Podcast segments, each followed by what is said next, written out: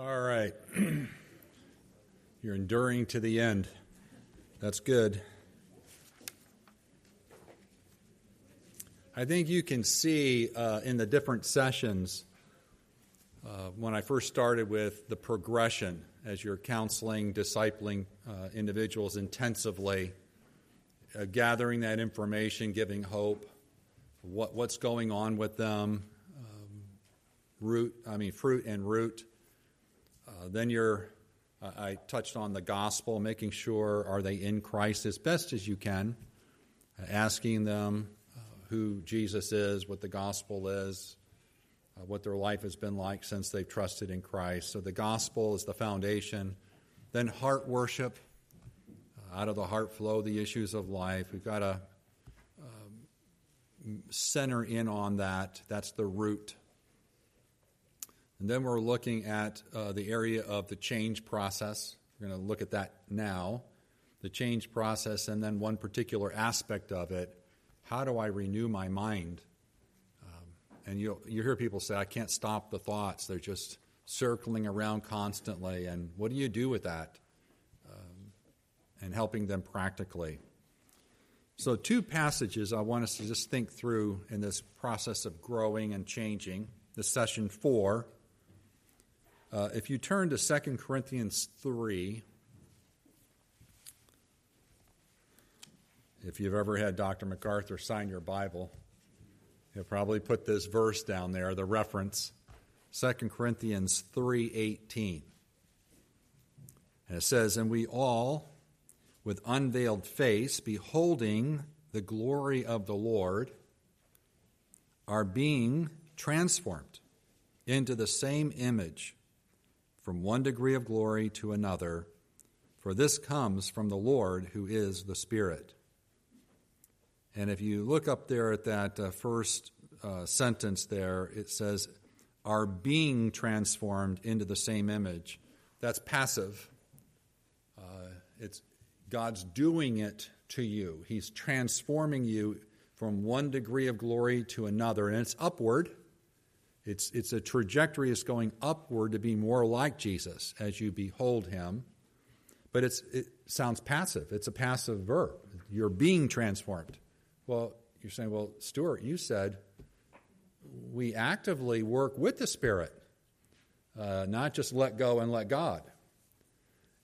So you go to 2 Peter 3.18. And the Spirit didn't contradict himself here. 2 Peter 3.18.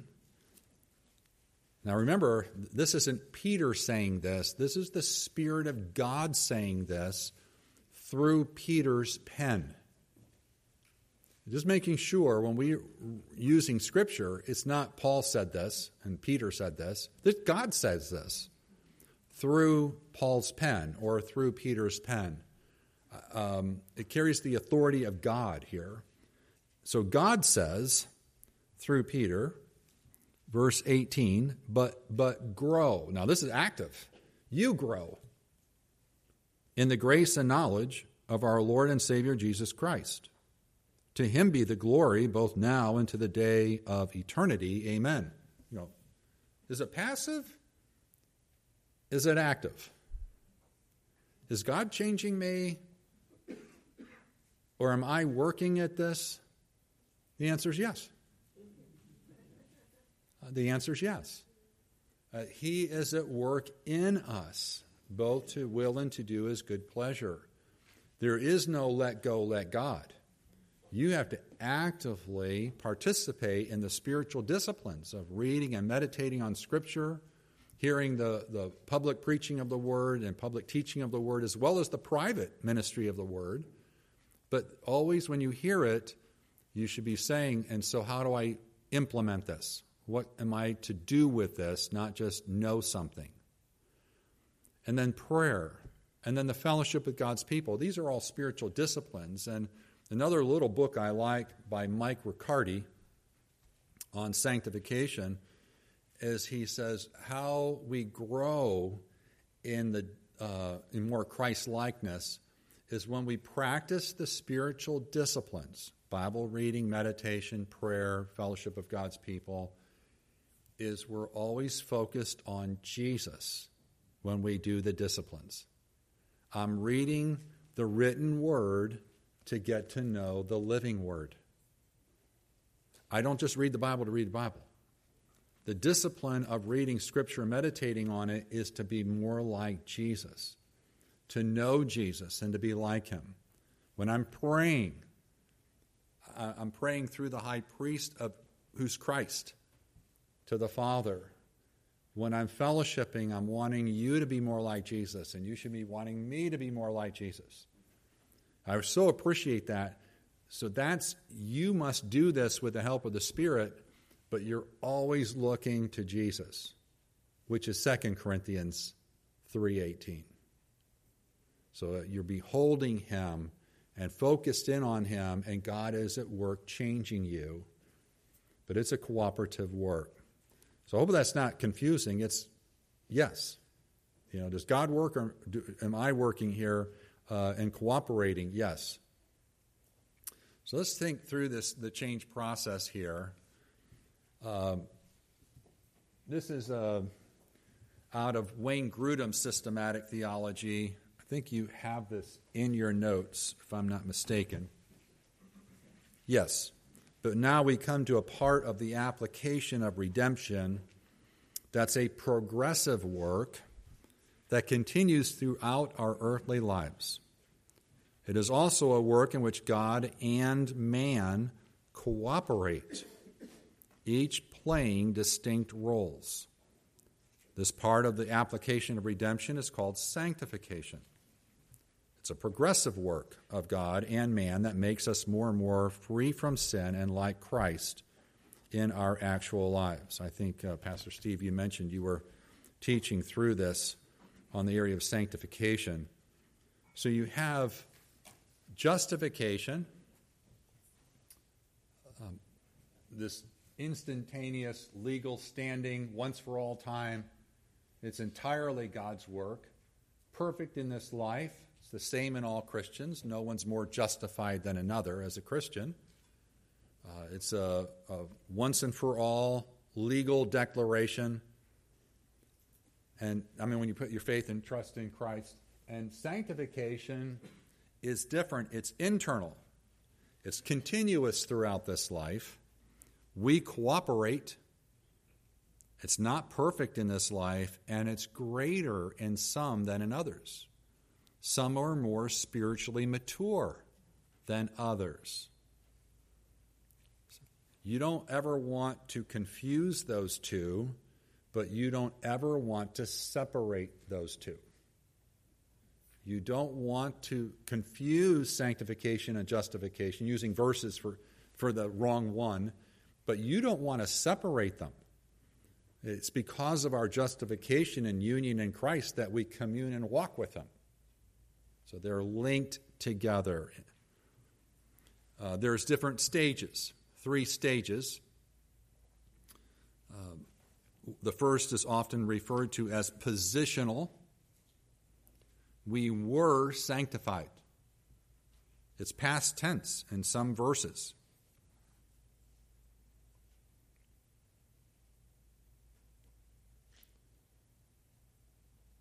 1 Corinthians 6:11 uh, you were sanctified, washed, justified, positional sanctification. The second is progressive and ongoing. He is sanctifying us. And you have several passages that refer to that one. And then you have perfect sanctification. Sometimes they call it glorification. It's you, you are now perfect in the sight of Christ. The work that He began in you, He will perfect until the day of Christ. Some refer to as perspective as well, different terms that are used. Uh, several observations. I'm not going to read these, uh, I have a lot to cover in our time but I put them in there from uh, Dr. MacArthur and Dr. Mayhue's book on Bible doctrine. Uh, some really helpful points about sanctification, justification. There's some sample models. uh, you have here, and uh, I uh, listed three. Uh, two of them are wrong, one's right.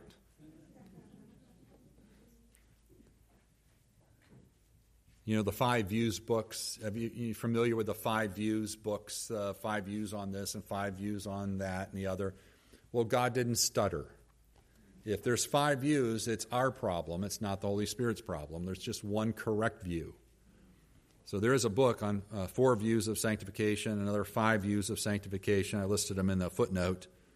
Well, there's not, there's maybe five views, but there's only one biblical view, the one the Spirit of God inspired. But the first one here is often referred to as Christian perfection or the Wesleyan view. Not Charles, but John. And condensed, it's a second work of grace, they believe. So God will do something after, quote, you're saved and it catapults the believer into a state of sinlessness. I call that death of a believer.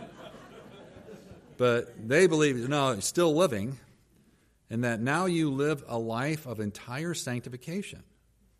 So sin is redefined as that which is only a willful transgression of the known law of God, and then anything we do not clearly intend to do or are ignorant about is just merely a mistake. So lots of mistakes, no sin uh, one student who went to a Methodist uh, seminary not far from uh, where we were in uh, Louisville. Um, she was in my class and she said, I had a professor who said he hadn't sinned in 21 years. that just boggles my mind. I'm going, everyone around him knows better. But, ah, you know, so probably lots of mistakes every day but uh, apparently no sin, and that's just not true. The Wesleyan view.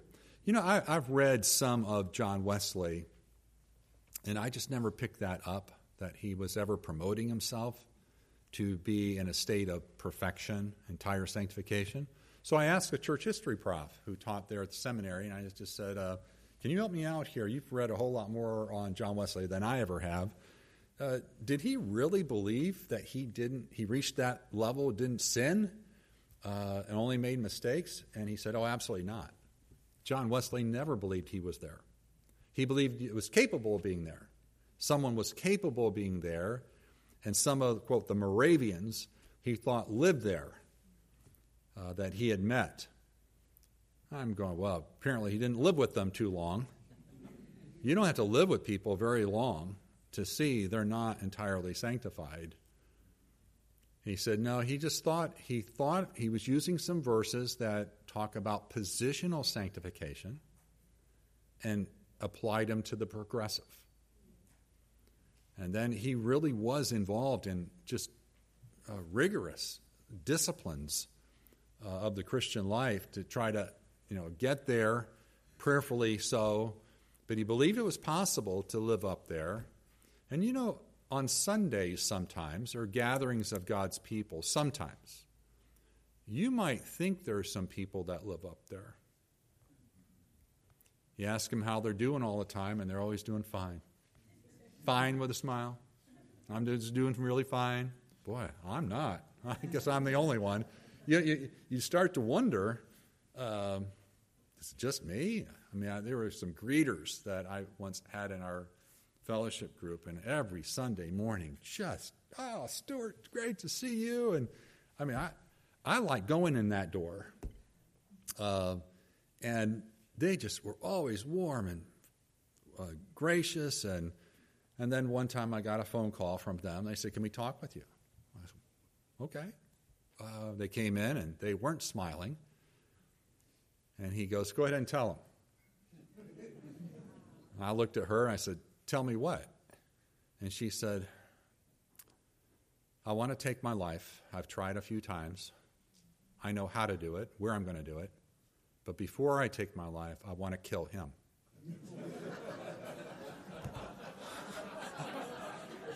my greeters. I,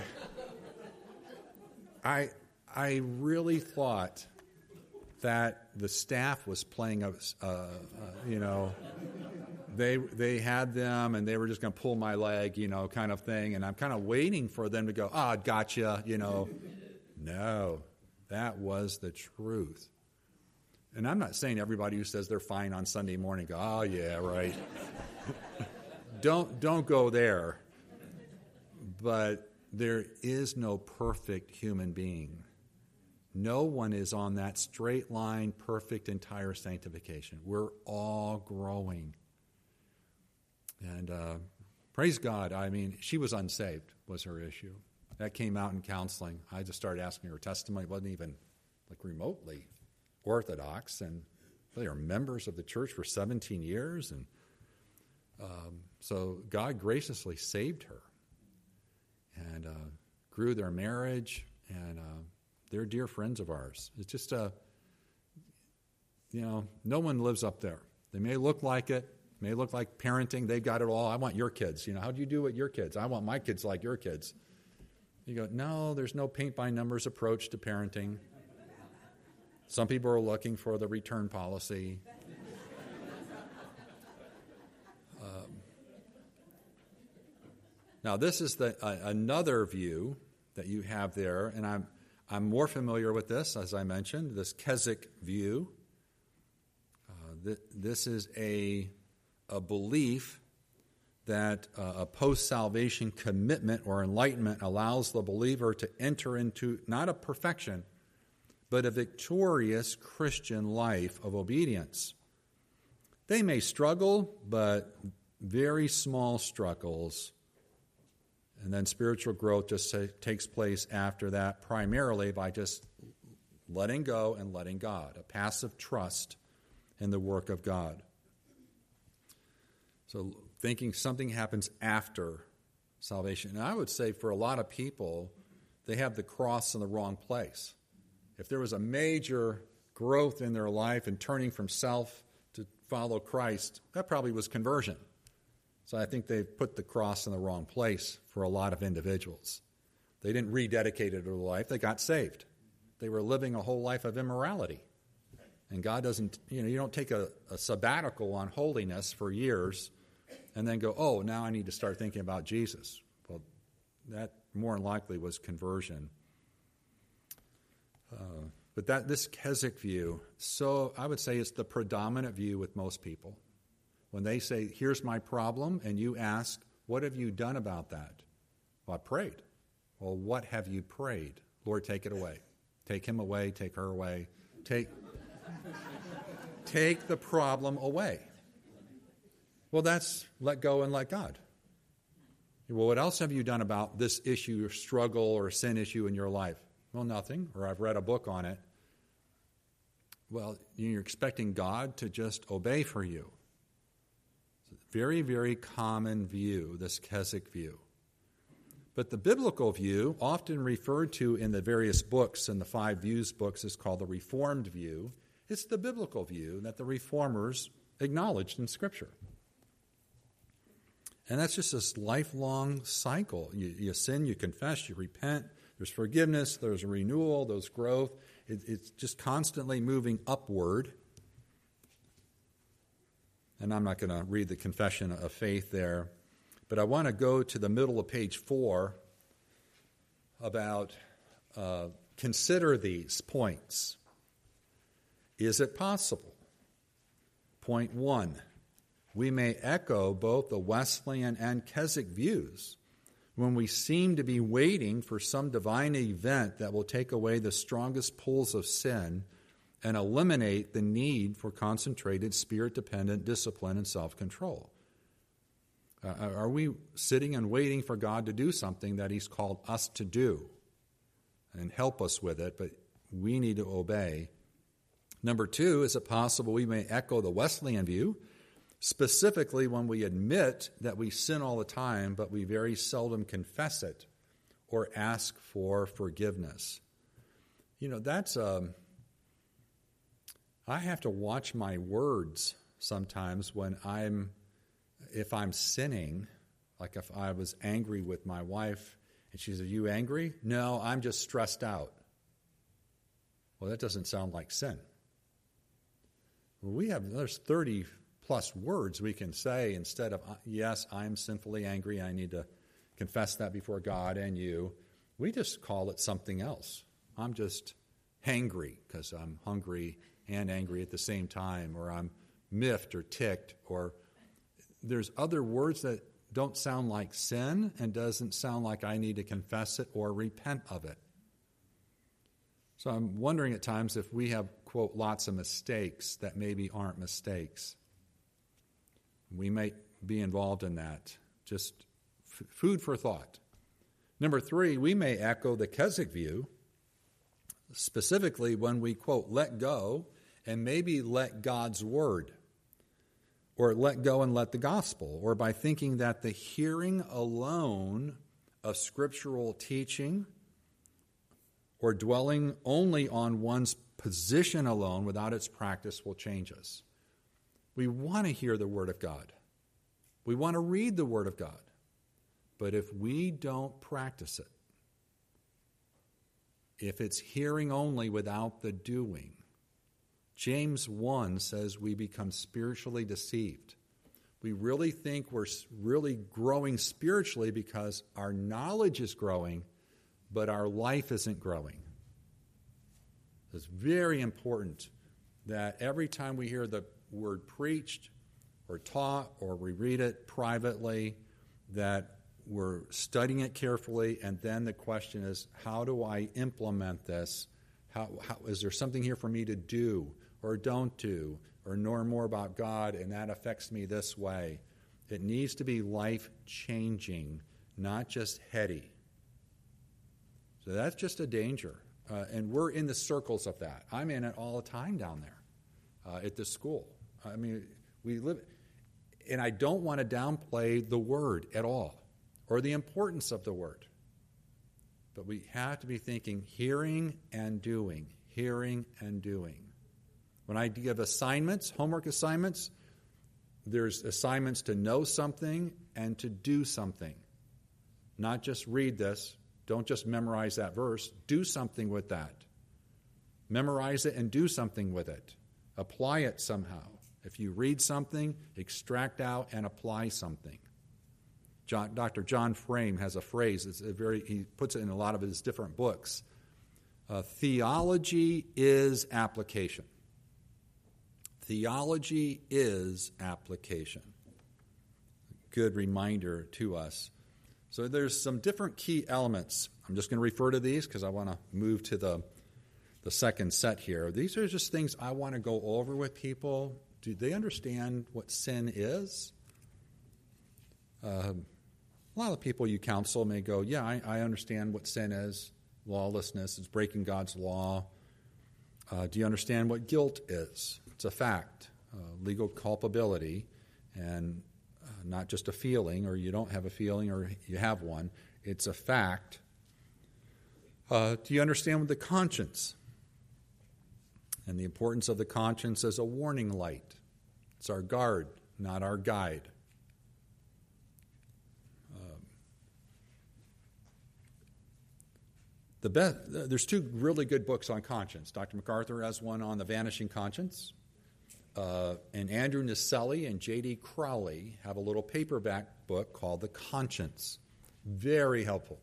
It's where I got a lot of those conscience issues from. He's got a whole list of them. I added more, but whole list of them. And has it's a very helpful little book called The Conscience by Andrew Naselli and J.D. Crowley.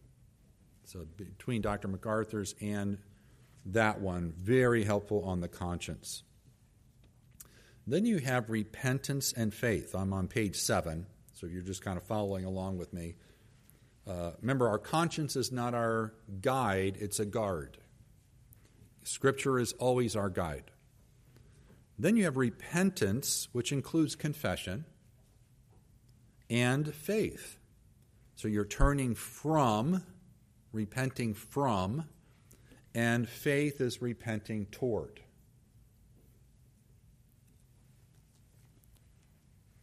Let me, uh, uh, I want to draw your attention. This is one passage I take some people to, actually, quite a few people to. If you'll turn to Jeremiah chapter 2, it's very helpful to see it here, also in Revelation 2. So, Revelation 2, Jeremiah 2. He's talking about the nation there Uh, Jeremiah was a prophet to the Jer- Jerusalem, uh, to Judah, uh, and namely the city. and the Lord is, is speaking there in chapter 2. I remember the devotion of your youth in verse 2. Your love as a bride. It was just great. You, you were following me. There, there was this, you were a bride. Uh, Israel was holy to the Lord, verse 3, the first fruits of his harvest. And then you come down to verse 12. And the Lord says, Be appalled, O heavens, at this. Be shocked. Be utterly desolate, declares the Lord. For my people have committed two evils. Evil number one, they have forsaken me, the fountain of living waters. Evil number two, and hewed out cisterns for themselves, broken cisterns that can hold no water. Oh. Now, the cisterns, we know what's being referred to in this passage. Sometimes it's referring to idols. They're drinking from other cisterns and it's idolatry. Here, it's other countries. They're going to other countries for help. You see it up in verse, uh, down in verse 18. Uh, and now, what do you gain by going to Egypt to drink the waters of the Nile? There it is. Or what do you gain by going to Assyria to drink the waters of the Euphrates? Your evil will chastise you, your apostasy will reprove you. Know and see that it is evil and bitter for you to forsake the Lord your God. The fear of me is not in you, declares the Lord God of hosts. So that was that's the cisterns, broken cisterns. In counseling, discipleship, you have to be very careful you don't spend all your time on broken cisterns. Broken cisterns was not the main problem here. They wouldn't be at the broken cisterns if they were steadily drinking from the fountain of living waters. When, I, when you see support groups and they're all about how to stop drinking alcohol, that's a cistern. You know, how many how many years and months and days has it been? I'm glad they're you know they're sober. But that's not repentance and faith. That's not a 180 degree turn, that's a 90 degree turn. You're just trying to stop the sin. Uh, scripture is repent of the sin and turn and pursue Christ. Go back to the go to the fountain of living waters and drink from Christ. We know the fountain of living waters was Christ. 1 Corinthians 10 says the rock that Israel drank from was Christ. He's referred to the water of life. So pursue Christ and make no provision to go back, right, to the lust of the flesh. Romans 13, 14. So when I'm listening to someone and they're telling me, I've tried this, I've tried to break that, tried to stop that, and stop that, and stop that, and stop that. Well, how's that going for you? Ah, oh, it's really hard. I keep falling into sin. I keep committing it. Hmm. Another person told me, well, I stop overeating. I find myself overspending. yeah, whack them all. Uh, there your lust goes goes over here, and you try to whack that one, and lust pop, pops up there, and just one support group after another. Some people are in multiple support groups because they're mostly all broken cisterns. The solution is yes, make no provision to go down to those cisterns, whatever they may be, but with all your effort, pursue Christ. Find in Him the, the disciplines of grace that take you to Christ. Be with God's people who are the people of Christ. It is all pursue Him, drink from the fountain, and you won't be committing evil, number two. So you follow that? In Revelation 2, it's very similar to the church at Ephesus. Remember where you've fallen, right? They had left their first love. Remember where you've fallen, repent, and return. Go back to your first love, who was Christ. So it's kind of a, if you want Old Testament, New Testament, but it's so helpful in counseling and discipling people. It's not about breaking habits, it's about replacing them, going back to the fountain of living water, which is Christ. So, in repentance and faith, I'm listening for are you turning from sin and confessing what God says about it? But are you really focused on pursuing Christ and what you're going to do in place of it? The same if, if you're harsh with a spouse or harsh with a friend, okay? That's um, let no corrupting talk come out of my mouth. That was corrupting, it was unedifying. I want to put that off. Yes. Well, I'm just trying to stop. No. Repent, go towards Christ, put what on? Oh, I need to say things that build up and bring grace to the hearers. There you go. And I, I can't put the an inspired exclamation on this. It's just the tenor of the scriptures, especially the New Testament. It's almost like 80, 90% of your effort is going towards Christ. And oh, by the way, make no provision to go backward. But eh, oftentimes in groups, it's all about the efforts all on stopping the sin rather than really pursuing Christ. Does that make sense? It, like the, the um, drink from the fountain and also don't make provision to go down to a cistern. And the emphasis will be very different. Um, so, repentance and faith, and you have all of that listed there. On, on pages 9 and 10, uh, deals with forgiveness and covering. And there is a heart attitude that should always be willing to forgive. The scripture is very clear about that, having a spirit, an attitude of forgiveness towards people, always willing. Why? Because God has forgiven so much in our own life. We've been forgiven so much, we're so willing to forgive people.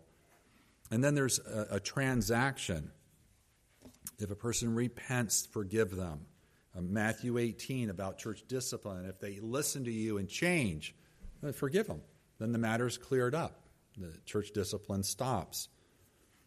A covering in the Bible, and I had to really look at this Proverbs, especially Psalm 32, about covering. When David said, God, I tried to cover my sin, uh, he said, But when I confessed my sin, God forgave me and my sin was covered.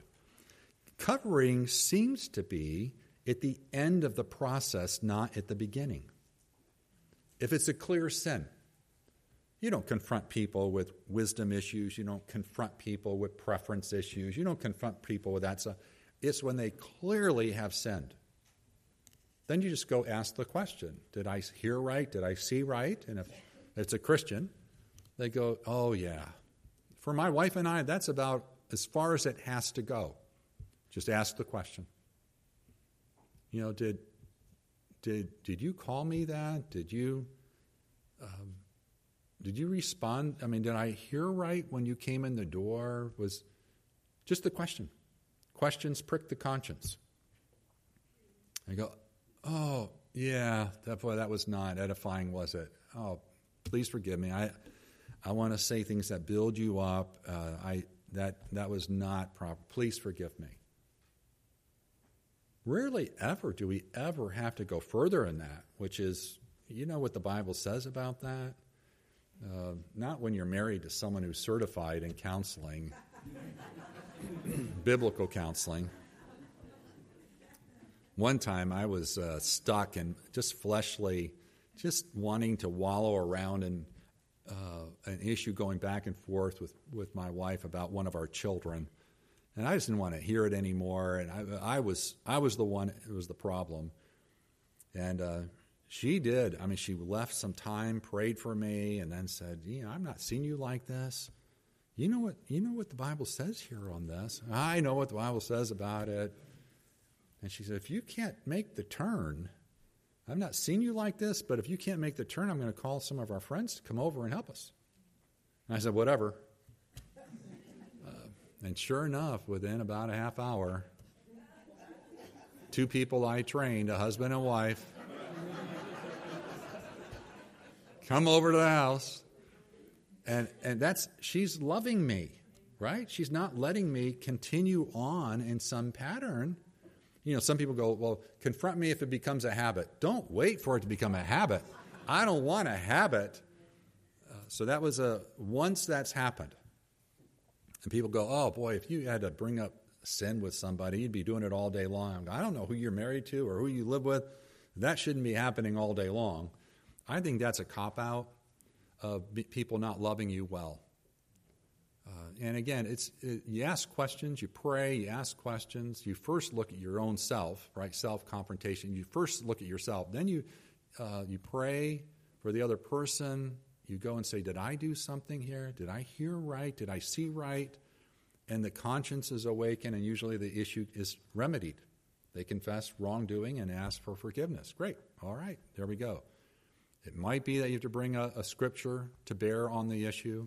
It might be if they're not listening well and really stuck, I'm going to bring some friends over, get one or two. You try to let's help this individual because it's a little more serious than than just a, a slight issue. Now this person's kind of stuck.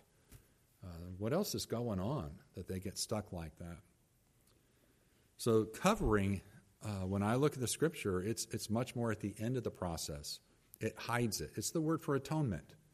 Um, when confession was made in the Old Testament, sins were atoned for based on the light, death of Christ. Um, and then, then their sins were covered, they were hid. So that's, uh, I'm not going to get more into those. And then you get into replacement. And that's where I'd like to, this is putting off and putting on. I already talked a little bit about that uh, from Jeremiah 2 and from Revelation. It's replacement, not breaking habits, replacing. So, whoever you're helping, it's replacing, not breaking habits. I listed several good resources there on sanctification.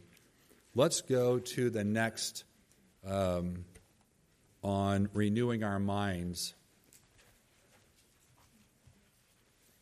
Thank you, James, for your help back there. I hope that you all thank everybody. Uh, there's been so many people helping. I know uh, Caleb and his wife. There's just many people helping, setting up, getting things copied, and uh, I know you'll thank them.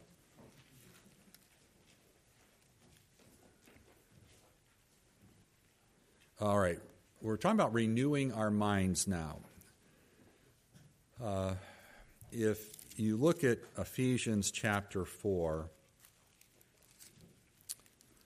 it's talking about who we once were. We could almost lived in Ephesians today, you know, so many uh, helpful passages here. But Ephesians talks about who we used to be, who we are now. Verse 22 we're put off your old self, which belongs to your former manner of life and is corrupt through deceitful desires, and be renewed in the spirit of your minds. Be renewed in the spirit of your minds Verse 24, and be put on the new self, created after the likeness of God in true righteousness and holiness. And that's sort of positional. We used to be old man, we put off. Now we're renewing in the spirit of our minds, we're put on the new self. And now that's fleshed out in the verses that follow. So put off deceit, speak truth, be honest, and all of the different things we looked at earlier, and, and living out the rest of the passages there.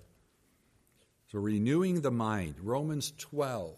Don't be conformed or stop being conformed to this world, but be transformed by the renewing of your minds. We're told in 2 Corinthians 10 the battle's not against flesh and blood, but we're to take every thought captive to the obedience of Christ. That's every philosophy, every ideology, everything that's passing through.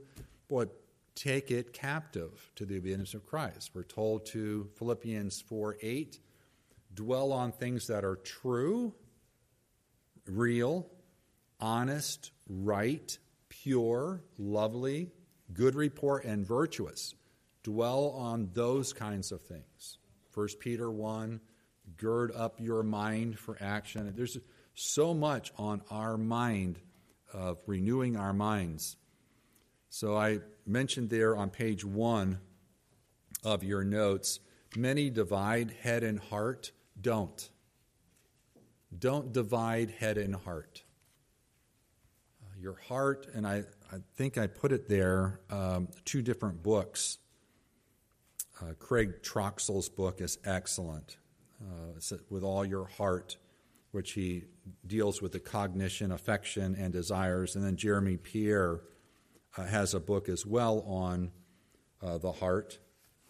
But Keil and Delitzsch, in their commentary on Proverbs 4, that's where they write the heart is the intellectual soul center of man. Keil and Delitzsch, in their commentary on Proverbs. The heart is the intellectual, it's more between your ears than in your chest. The heart, more between your ears than in your chest. And there are so many verses, uh, Old Testament and New Testament, that talk about uh, thinking in your heart, uh, willing to do things from your heart, desires from your heart. Even in Genesis, said the Lord saw that the wickedness of man was great on the earth, and every intent of the thoughts of his heart, thoughts of his heart, was only evil continually. Meditate in your heart in the Psalms.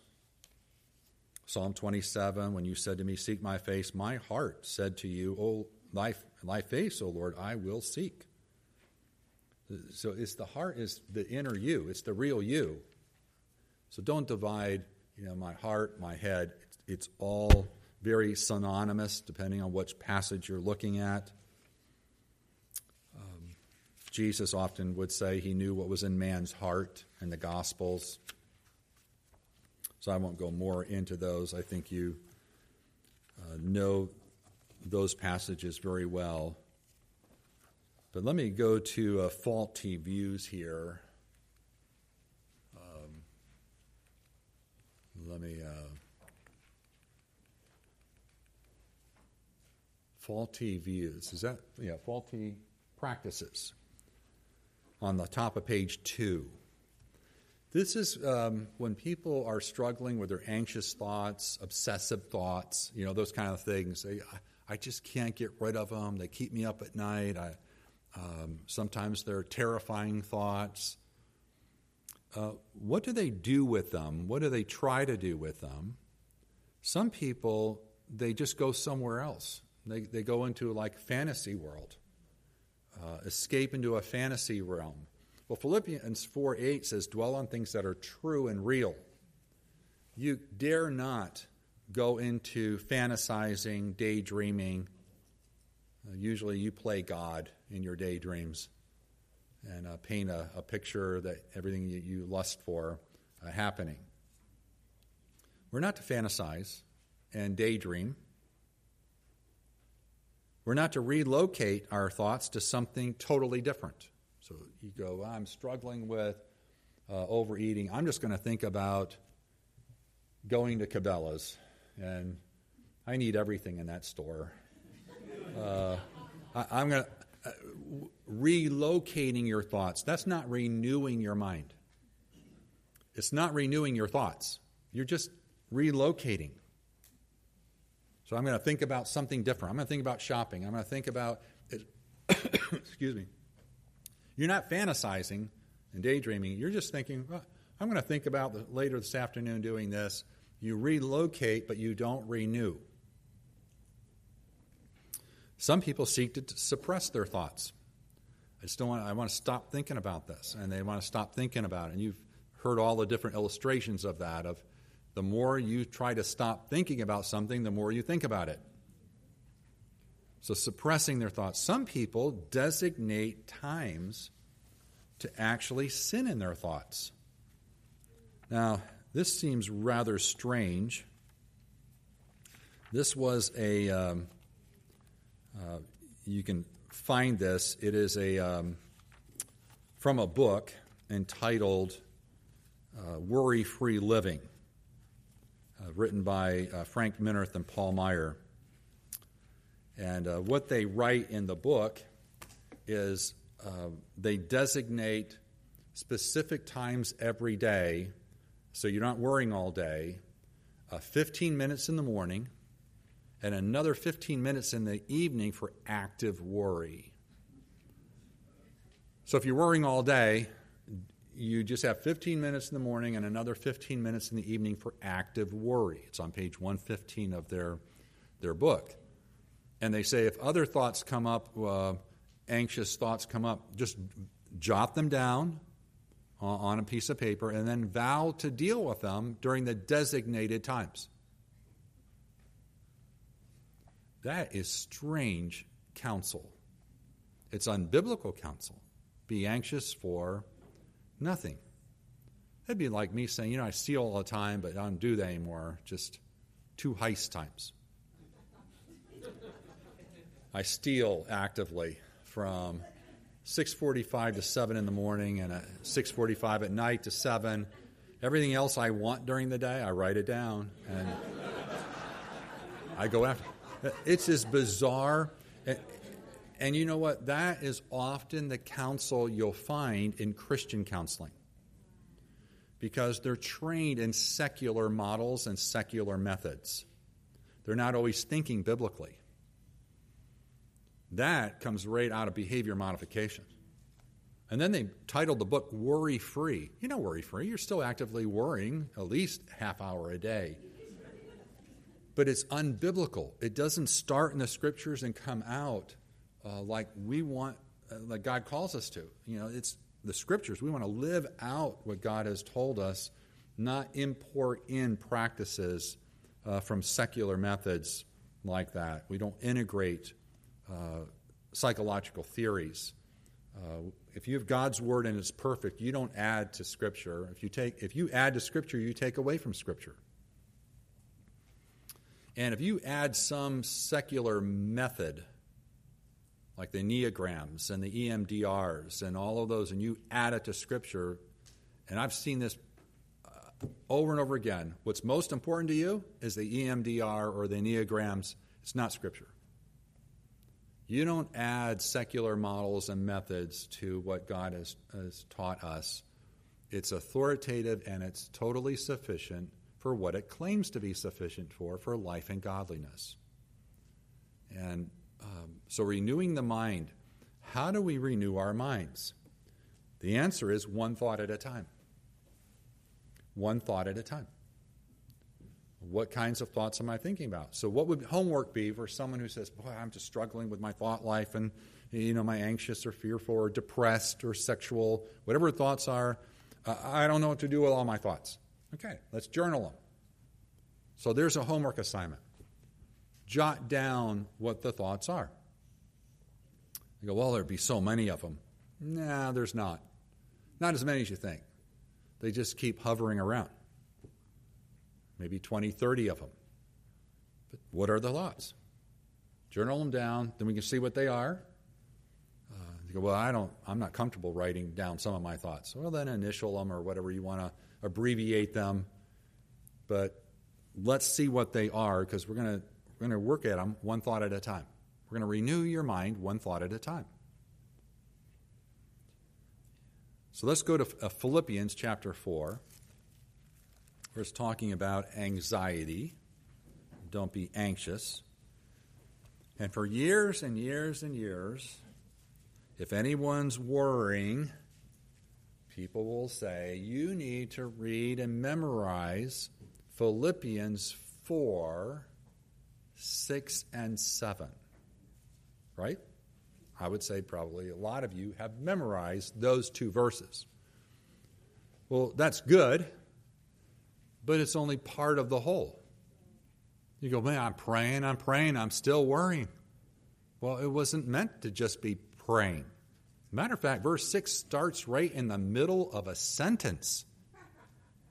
Do you know why you're not supposed to be anxious? Because the Lord's near.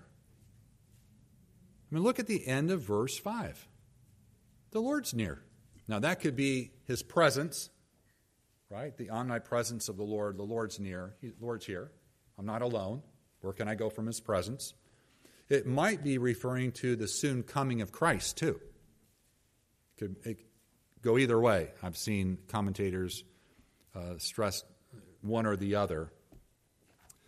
I tell you, if I'm if it's late at night and if there's crime going on in our area, and all of a sudden I'm I'm hearing the door, like someone's trying to get in our door, that could be a little concerning. I could get a little anxious there.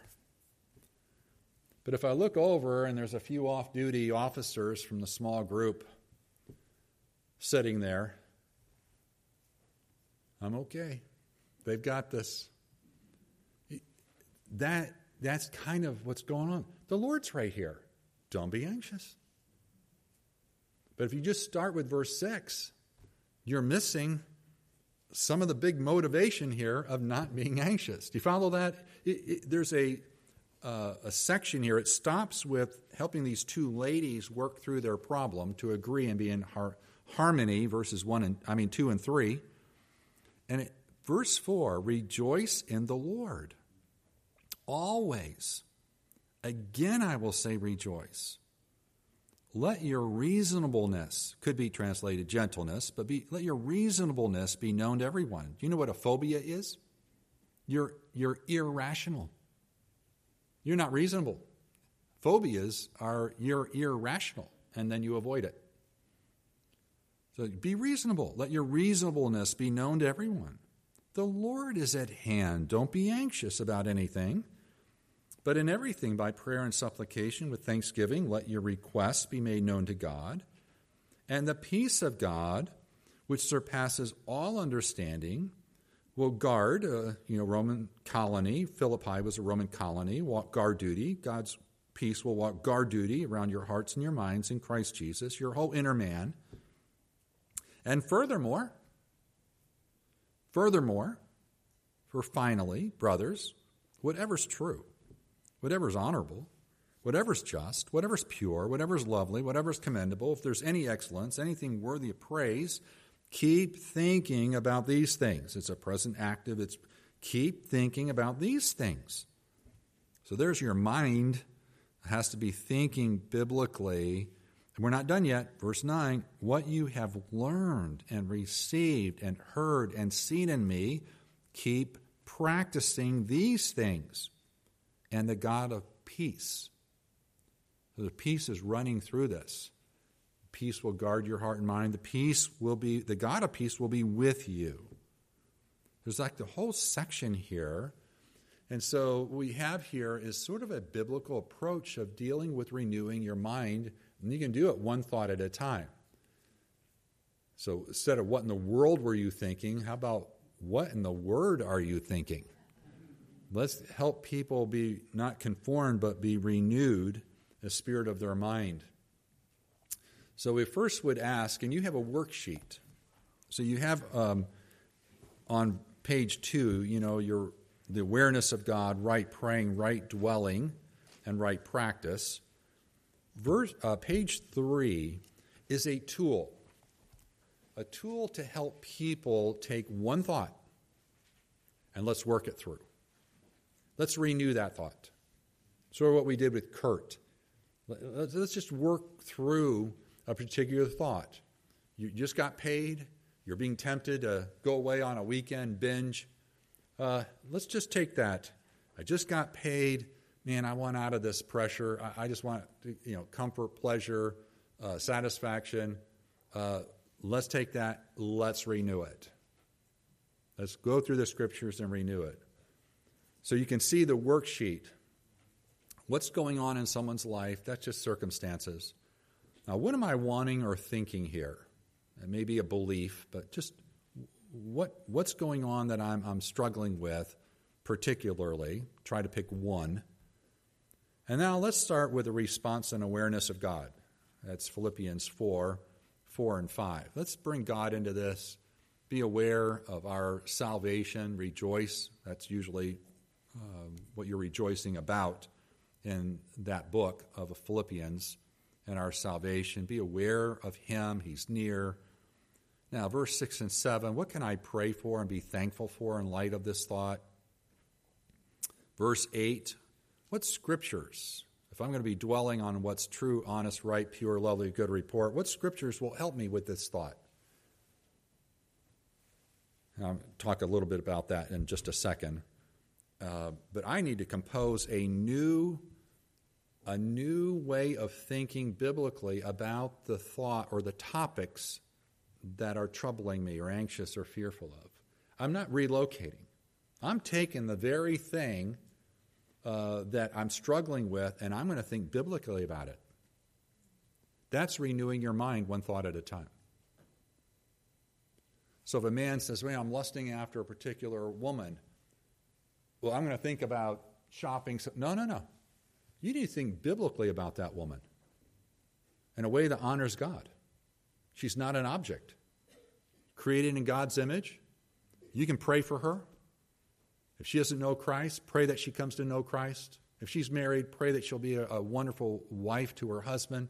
If she's a, you know, think biblically about the issue rather than trying to escape everywhere and never deal with your mind. Renew your mind biblically and what you're wanting, what you're thinking, and your choices. And then lastly, verse 9 now you need to practice it. Not just know what's right, you need to do what's right. Practice these things. So now it gets into being a doer of the word that they've just studied on that topic. So I want you to turn the page and see uh, an example.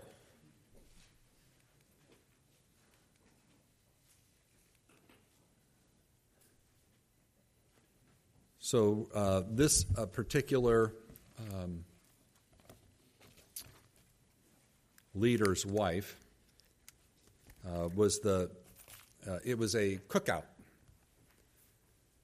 And we're all sitting around, uh, the, all the pastors, elders, um, it was halfway around the world. We're all having a, a dinner before the conference the next day. And everyone's discussing things and talking with people as they're eating.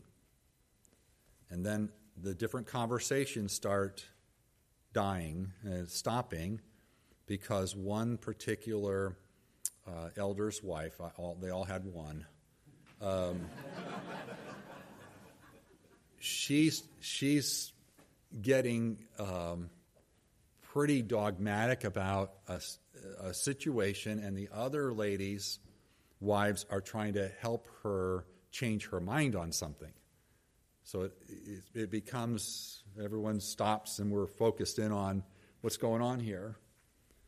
And so here's the, here's the situation. So you have that at the top of your page. What's happening here? Well, what's happening is her son was graduating halfway around the world, and she has an extreme fear of flying. So she's talking about, I'm not going to the graduation. I'm not, I'm not going because I don't fly. I mean, I'm not going to get on a plane and fly. And that's kind of the situation. And I gained a little bit more. Three sons. This is the youngest from a pretty prestigious university in London, uh, going to graduate, and her mom's not coming to the graduation because she's afraid to get on a plane. Now, she didn't say, Can you help me with my anxiety? Because uh, it was an awkward situation. It was pretty much taking over the, the dinner time. And she says, There's no way I'm going to go on that plane. I'm not getting on a plane. And then she said this numerous times. The door would open up if I were on the plane, the door would open up and I'd get sucked out. She said it over and over again. There's no way that uh, I'm going to get on that. Uh, I'm not going to get sucked out of a plane. And uh, the others were saying, Do you know how rare that is? And that was before planes went missing. But do you know how rare that is? Uh, even with the compression inside and all the things, you know how rare that is that a door opens up and anyone ever gets sucked out. It didn't matter. So it's irrational. She's just has, has this fear. So you can see that there, what she's wanting. She wants to be safe. Uh, she thinks staying at sea level, don't get on a plane. I want safety, I want comfort. So you can see what she's wanting here. She doesn't want to go, I mean, she'd like to be at her son's graduation, but not at the expense of her feeling uncomfortable about getting on a plane. Now, the pastor of that particular church uh, said, Hey, Stuart, what do you think about her fear? uh, very awkward because when I travel, do you know where I like to sit? On the exit row next to the door. Because I, I can lean over on it. It's awkward anyway, but you have more leg room if you're a little tall. So my my request when flying is her absolute nightmare. How you how you think about things, right? I uh, I don't like snakes, but there are people on TV who love. I mean, they get really excited about going down in Australia looking for the most deadly poisonous snakes, and when they see one, they get all excited and run to catch it and pick it up. And if it bites you, you only have maybe a few minutes and then you die. How you think about something, it's really amazing. We want to renew our minds with Scripture. So I didn't share what my desire is when I fly. She wasn't asking for help, which was, was really awkward and I'll try to come back and tell you what I, I said. Um, if I'd have thought more about it, I would have said, Well, Pastor, what do you think about that? I, I just wasn't that quick. But let's say she said, I, I want help with this. I, I really want help. I have lots of anxiety, lots of fear. I would have her journal. More than likely, I would have a godly woman helping her and working through counseling. I usually work with men and couples but I would have a godly woman helping her. Um, but journal what your anxious thoughts are and fears. This one would be one of them. Well, let's take this one. This is what we would do with it. So, I, what I put here is what I would do with that thought in helping her. So, you have uh, listed there you know, an awareness of God. God usually isn't in the thoughts of people who are worrying and fearful or depressed. So there has to be an awareness of God, a doxology, a, a, aware of Him. Uh, she can start saying, You know what? I am a child of the Lord. I rejoice in you, knowing that you're near me right now. You promise to never leave or forsake me. The Spirit of God indwells her. You can see uh, all that's going on in the situation. He's very aware of her her situation. You're my father, she could say, and you're able to do in and through this situation more than I can think or imagine as I submit to walk in your ways. Ephesians 3:20. So bring God into her her thinking, her situation. Now, what can she pray? I'll lead her right into verses 6 and 7. Well, part of her prayer is confession. I mean, part of supplication is, is confession. Forgive me for, for sinning in my anxiety my worry, uh, my fear. It's paralyzing me. Uh, forgive me. But in her prayer, she can also thank the Lord with thanksgiving. She can thank the Lord. Uh, she can also lift her petitions. What would she like? Lift your request to the Lord. What would she? I'd like to go see my son graduate. It's not Star Trek, can't beam me up, you know, and, and down. This is uh, it's going to take some work.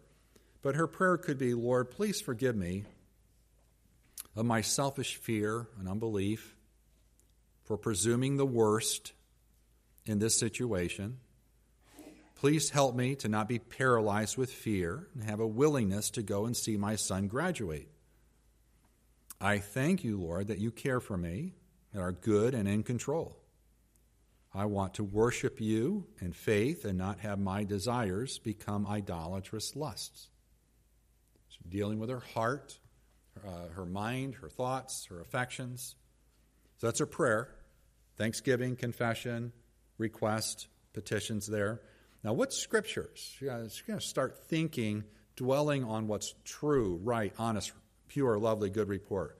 What scriptures can she start thinking about? Because there's nothing in the Bible about flying on a plane to go see a son graduate from a university. Although Paul prayed four times for open doors. but I wouldn't bring that up. This is why so many individuals think God's word um, it's not useful. They're thinking, "Where's anorexia? Where's bulimia? Where's you know flying on planes?" And um, I know someone said, "Well, no, the Lord said, lo, I'm with you always." Not uh, that's bad, bad stuff. But they think because it's not the exact word that the Bible doesn't, it's not relevant. The, the Bible is inherently relevant and it deals with topics. It deals with topics. So you have topics of fear and trust. If you want this, I can uh, make that available. I mean, just uh, a PDF or something. Topics. Is anxiety in that thought? Absolutely. Is fear in that thought? Absolutely. Is God in that thought? No, but He should be. So you have fear and trust. Uh, you have I can't. I can't love people, right? Uh, no, I can. I can love them sacrificially. Love my neighbor. I mean, her son. That, is a huge issue to be graduating from a prestigious university and mom's not coming. There's some other thoughts, uh, topics that the scripture addresses, like death. I mean, that does happen if you get sucked out at 30,000 feet. Uh, you're already halfway to heaven, but you get sucked out, it's death. But you know, she's not thinking biblically about death of a believer. To be absent in the body is to be in the presence of Christ. It was like the end. Uh, self focus. Anxiety and fear is very self focused. It's what's going to happen to me. It's, fear is very much turned in on self fearful what might happen to me, not to anybody else, not thinking and loving sacrificially. It's about preserving self. Uh, control. She'd like to control everything, and she's not con- being able to control a plane. She's not thinking right about God's goodness. She thinks the worst is going to happen rather than God's good. I, he might, something might happen, but God's always good. Why are you thinking the most negative um, when we have such a good and caring father. Then you have a protection, refuge, and safety. She's going, she's finding a refuge somewhere else rather than in the Lord. He's my strength, He's my rock, uh, my refuge. And then flying, just factual information. She's not even being reasonable. Uh, the amount of planes, the rarity of something, but to her, it's all of the time uh, would happen. So she's not, they were trying to think, help her be reasonable, and she was uh, into that irrational state of mind. So, all those topics and passages that the Bible talks to it lead you to this kind of renewed thought. So, it's there in your notes. This is taking all those passages on that topic of flying to see her son graduate, here we go. God, because you are sovereign over all, including my life, health, safety, and longevity, God has our days numbered, and I am in Christ as a new cre- creation and a child of yours. I will love and trust you by flying over with my husband to love my son and see him graduate. What is an older woman in Titus 2 supposed to do with the younger women? Teach them to do what? Love their husbands and love their children. She's loving herself. Uh, and so she's saying, No, I, want to I want to love my son. And I will find comfort and a refuge in who you are, Psalm 46, and in your promises concerning your presence, Psalm 139, your care, your grace in time of need, Hebrews chapter 4, the hope of heaven, your protection, and your wisdom. Now, there's trouble in that thought. What if the door opens up and I get sucked out? Okay, let's bring trouble in. If, the, if it happens, if there's any kind of trouble, if you should ordain any trouble, because it's under God's plan, right? He's, he's over it, He ordains it, everything happens according to His plan and counsel, Ephesians 1.11. So if, if you ordain any trouble or even my death, I will be sustained by your grace and even transported into your presence. That's how to think about it. That's a renewed or redeemed way to think about that thought. You don't just go renew your mind, uh, sit under the spigot of God's word. You got to take your thoughts and renew them with Scripture, prayerfully done for God's glory, but one at a time. Now, she's not done yet. It's not just right praying and right thinking, it's right living. She's got to practice it. So look at the bottom. What can she do? Buy a ticket, round trip, not one way. Pray with others. She can have other women praying with her. Make a flashcard, the new thought on one side, the old thought on the other. She could ask the church to pray. I'm going over to see what? She's going to go over? She's going to fly over? You say, well, why don't she take a boat? Well, then you have the Titanic. but ask the church to pray and tell her son that she's coming. Now, that'll be a discussion. The son will just be, What? Mom, you don't, you don't, you know what? What an opportunity to, to share what Christ has done for her in helping her and ask for forgiveness for being so irrational, self focused, probably growing up years. I don't think that's the only fearful thought she has. So tell her son she's coming to his graduation. And if she goes and doesn't need to get right back on the plane and come home, plan a vacation when you go over there. Let, let your son show you around London. Look at the British Isles. I mean, it, it doesn't have to be get off the plane, see graduation, get right back on a plane if you don't have to. And look for something that it'll be enjoyable to be with your son, your husband, uh, to enjoy the, uh, the city there and maybe the British Isles. Now, someone like this who probably has several fearful thoughts and anxious thoughts, journalism, this is one of them. So you work with someone through this with one thought. Then I assign them to take another thought and another worksheet. You work on this this week. If you get stuck, call me. Don't, don't wait till next week to go, well, I, I couldn't figure it. No. Work on one. then we tweak it the next time we meet if anything needs to change. Then you take two the next week. And do you know what will be happening to someone like this? Give this person two to three months of working on these thoughts, thinking biblically now, not listening to herself, but talking to herself with truth. Do you know what will happen? She's not going to be a anxious person. She's going to be a more trusting person, trusting God kind of person. She's going to be a more loving person, a more obedient person. She's going to be a Titus 2 kind of woman. And people will be asking her. I mean, she could even say, you know what?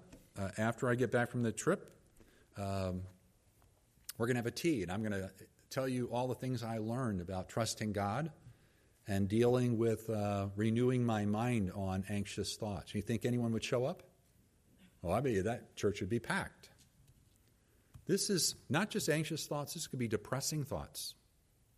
It could be sinful sexual thoughts. It could be whatever thought needs to be renewed. It's very practical, it's biblically based, but it's renewing our minds. You renew your minds one thought at a time.